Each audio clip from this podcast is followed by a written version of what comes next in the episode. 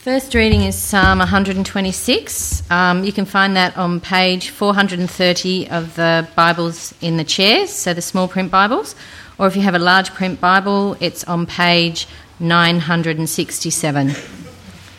So 430 for small print, 967 for large print.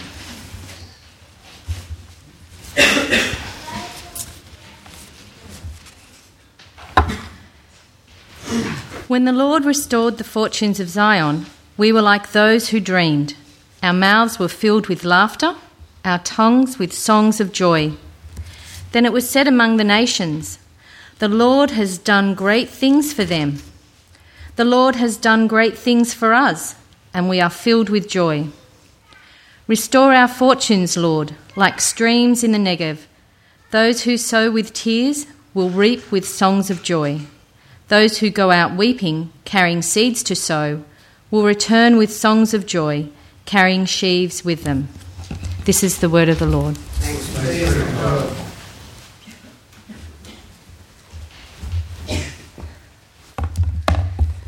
Second reading can be found this morning. Ephesians 2 1 to 10 can be found on page 813 of the small print Bible in the pew, or on page 18 one six, I think, no, 1815, sorry, of the large print Bible. Ephesians 2 1 to 10.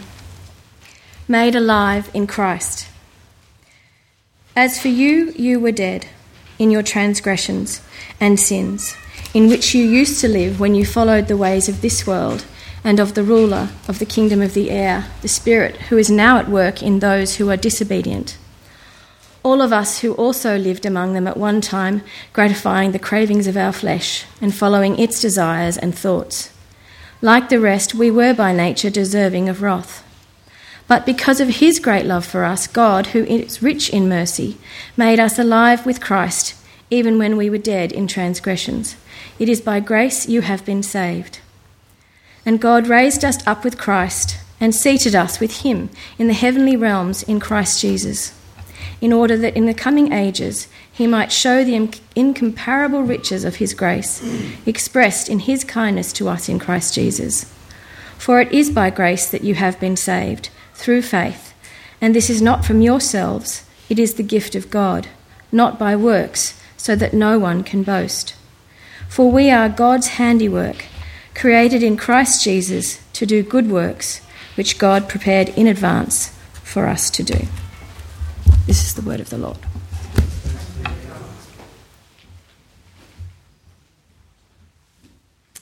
Thanks, Margaret. Thank you, Liz.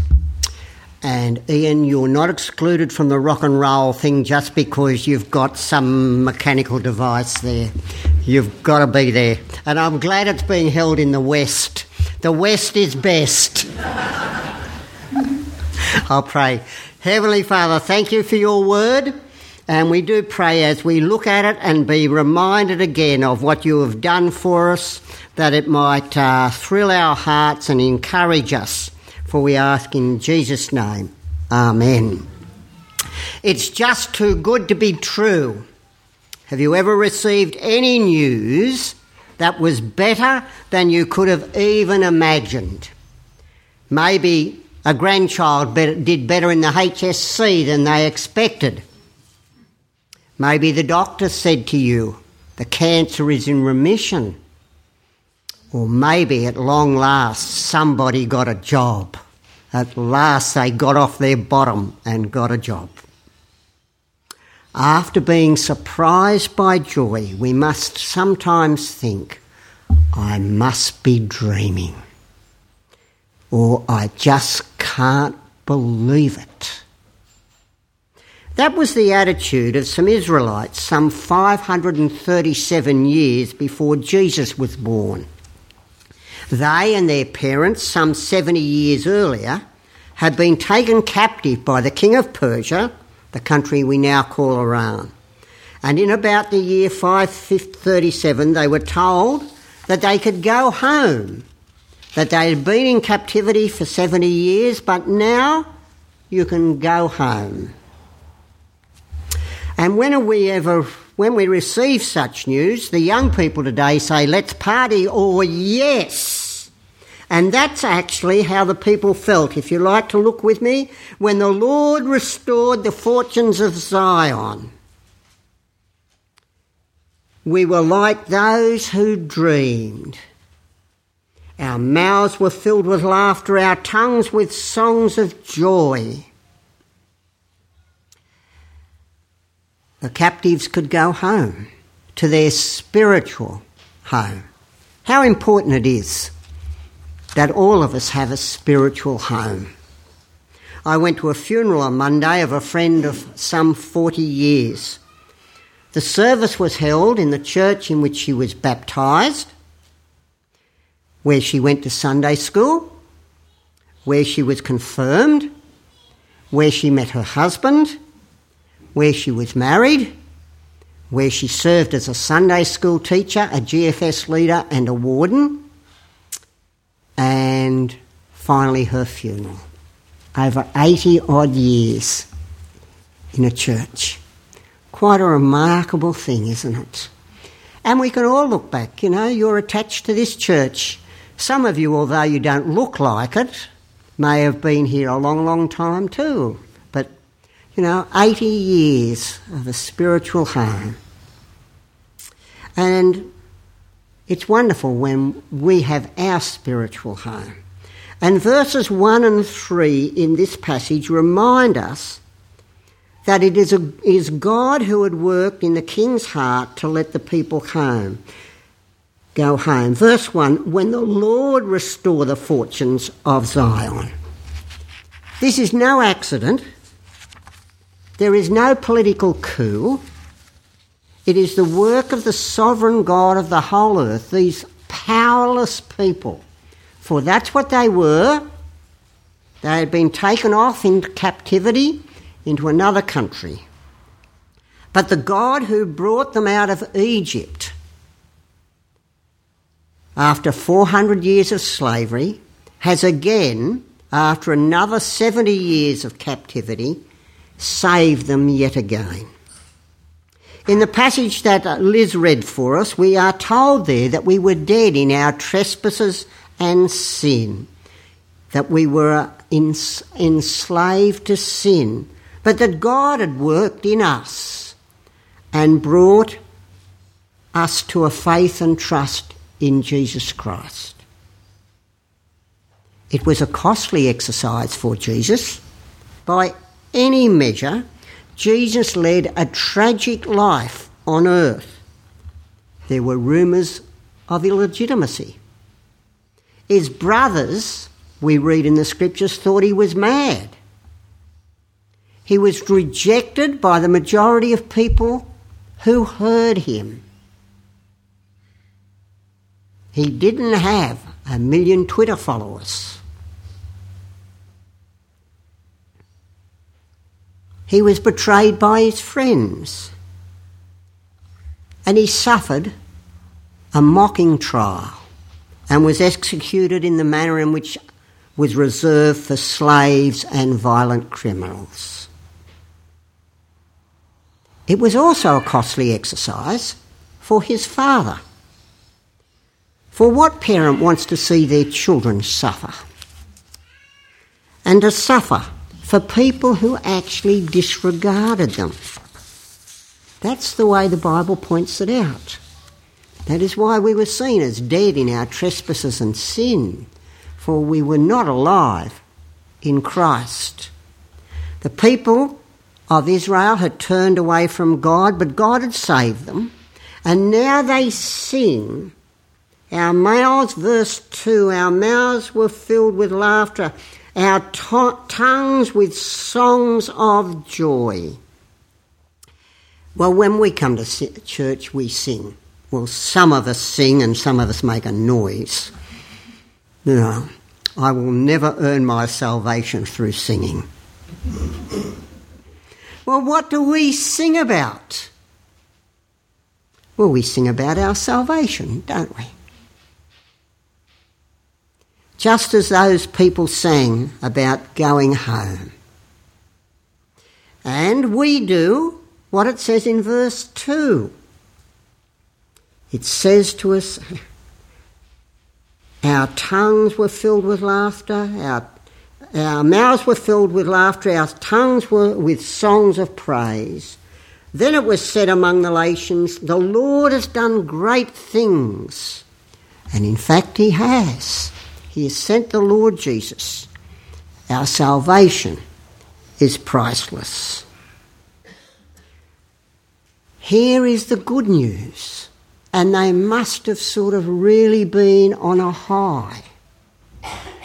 But when they go home, things are not good. They were actually rather bleak. It's a bit like the people who come home from the bushfires, having been evacuated and find that their house has been de- burnt down. It was bleak for a number of reasons. First of all, only a small group returned to the homeland. There weren't millions of people who went home. Some actually, although they had been given their freedom, didn't want to go.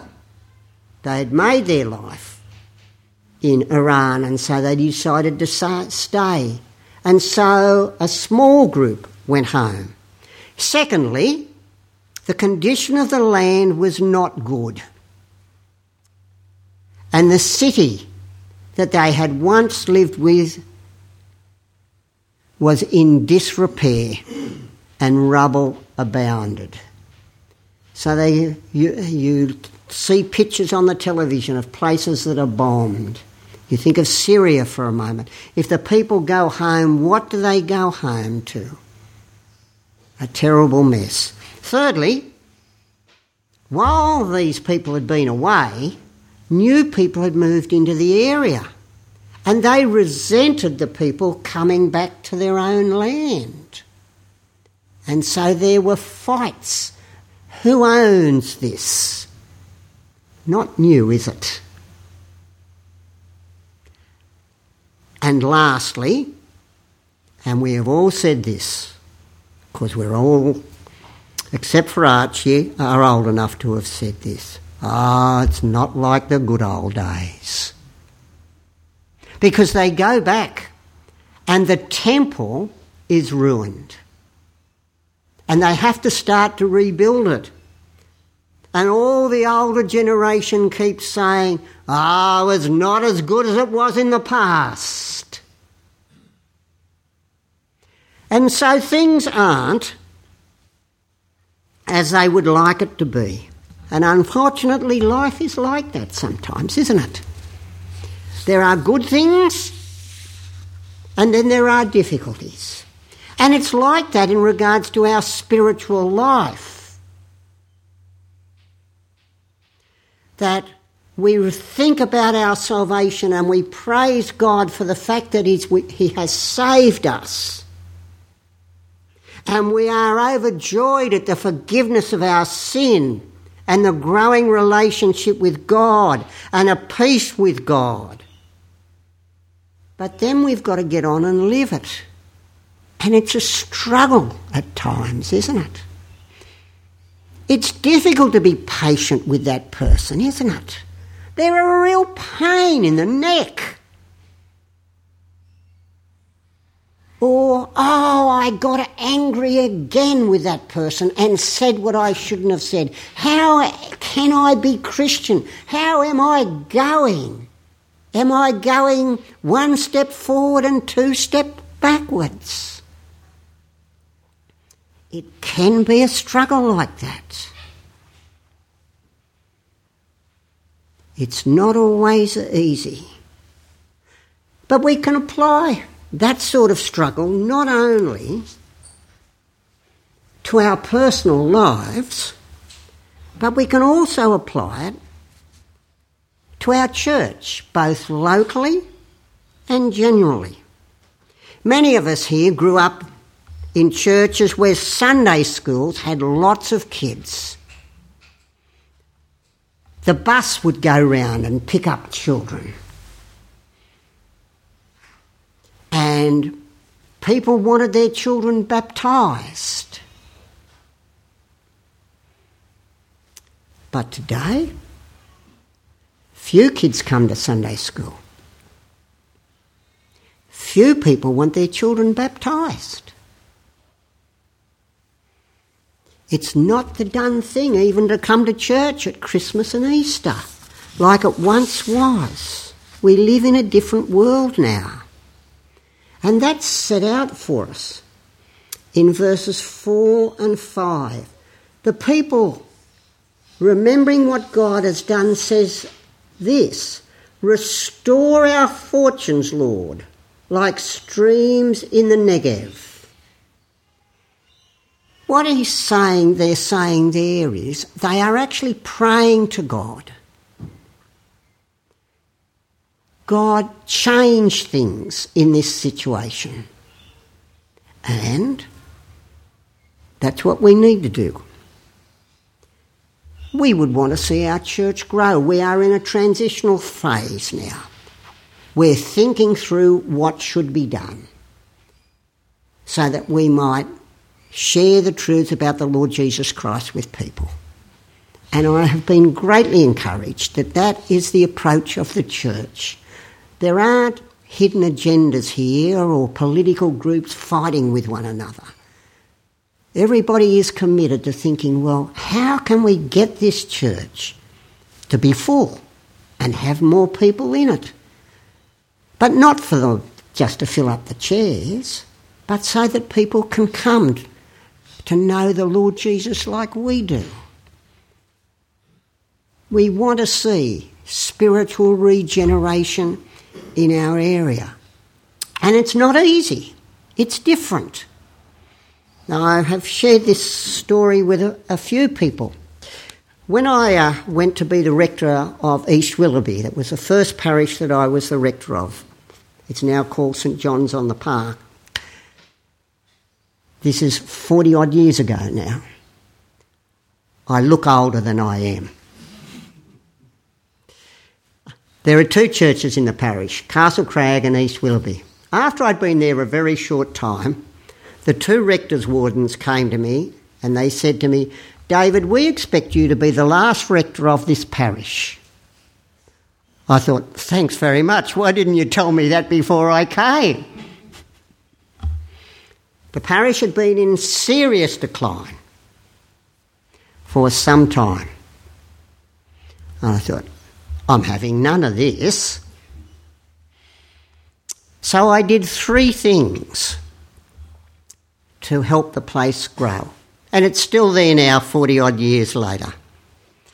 One, I visited people who were disaffected with the church in general that I had got to know in the area. Secondly, I baptised children and I would sit with the parents for a long time and share the truths about the Lord Jesus. And many came to a faith in Jesus that way. And thirdly, I visited the Christmas and Easterers. But you see, today, well, we don't have Christmas and Easterers. Very few. And people don't want their children baptised anymore. So we actually have to think differently about how the ministry ought to be done. Now, it's not for me to say this is how it ought to be done because it'll be for the, next person to, uh, to say that. But we do really need to have a think about how we go about ministry because things have changed. And the thing that we need to do is to do what these people have been doing, and I know you have been doing. It says, Restore our fort- fortunes, Lord. In other words, pray that God will bring people, that we will find ways to get to people. And we're actually praying for a miracle because the verse 4 says this like streams in the Negev. Now, the Negev was a dry and arid desert in the south of Judea, and it was that way for 11 months of the year. Nothing grew. And then what took place, there would, there would be a month of rain. But if it didn't come, they were in a terrible situation. Our country is in drought. And by the grace of God, we've had rain. We will always have drought. On Facebook the other day, a friend of mine posted an order of service for rain in drought. When was the order of service written? 1859. And that's the country we live in, isn't it? It is a place of flooding rains, of bushfires and drought. And it's right that we should pray. And God, in His mercy, has provided for us rain. But the farmers need more, and so we must continue to pray. But we also should pray that the spiritual drought will come to an end. That people will turn to the God who is sovereign over the rain. That they'll turn back to God. And how will it happen? Verse 5 says this Those who sow with tears will reap with songs of joy. What does that actually mean? Many of us will remember the Billy Graham Crusades. He reaped where others had sown. I'm not saying anything against Billy Graham here. I'm all for it. Two of my family came to a faith in Jesus because of the Billy Graham Crusades. But there's a, princi- a biblical principle here. Billy Graham came, first of all, in 59. He reaped because many people had gone to Sunday school. It was the times of going to Sunday school. And people went to Sunday school or they went to church at Christmas and Easter. And so when he preached the gospel, God's Holy Spirit took those things of the past and brought people to salvation. And that's actually what still happens. It's very rare. I have seen it, but it is very rare that someone will, will hear about Jesus the, for the very first time and commit their life to him. Rarely does that happen. It does happen, it can happen, but usually what takes place, people who come to a faith and trust in the Lord Jesus may have heard the gospel time and time and time again. And you might be the people who have been telling people the gospel. And it's not easy. The Bible says to us, those who sow with tears it might be hard to tell people about the Lord Jesus.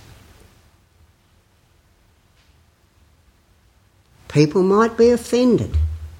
You might lose friends. Or family members might not talk to you. Or someone will say, Give up, stop, I've heard you enough. And maybe you do need to stop nagging men. The women never nag, I know that, but the men do occasionally.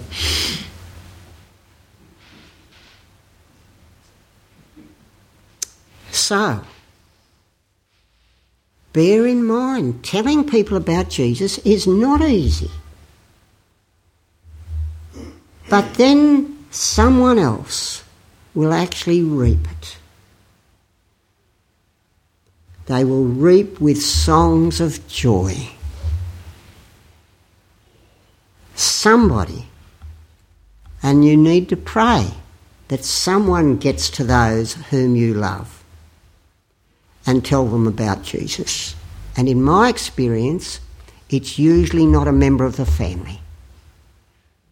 The member of the family tells and tells and tells, or sets an example and sets an example, but it's usually somebody outside who brings them to a faith and trust. It's to do with pride, it's to do with lots of issues, but that's often how it comes about. And so, I say to you, keep sowing. It's hard work. You know? Those who understand farming or gardening understand these verses very well. But keep at it. And have courage, my friends. Have courage in regards to speaking up. And remember, you actually might be the last link in a chain with somebody else. Often we sort of say, well, I'm just a link in the chain, but you actually might be the last link. Have you ever thought of that? And it might be you who says to somebody, well, is there any reason why you ought not place your trust in the Lord Jesus? And then they have to sort of think, oh, know? And then our passage finishes these words those who go out weeping, carrying seeds to sow, will return with songs of joy, carrying sheaves with them. In other words, what's taking place there is Jesus is reminding us that the kingdom of God is like a mustard seed. Starts very small, but in the end, many people are converted and the work grows and grows. Think of Zambia's child. You know, many of you know the history of that far better than I do. Start small, and what has grown from it? You know? And that's how it may well be. We continue to persevere as a congregation. We look to the future. We don't want to stay really small, do we? We want to see others come to a saving faith and trust in the Lord Jesus. Sometimes God answers our prayers very swiftly, but other times not so. God, who has redeemed us, is still present with us, individually and corporately. The God that first surprised us with the joy of our salvation has destined us for a greater hope. That's called heaven. My friends, persevere. Continue in obedience to the Lord Jesus knowing that sowing might be difficult, but reaping will bring great joy. As we're about to begin a new life, a new year in the life of our church, we need to commit ourselves to the hard slog of prayer. We need to keep witnessing, and we need to take the risk of upsetting people by urging them to accept the salvation that God offers through Jesus.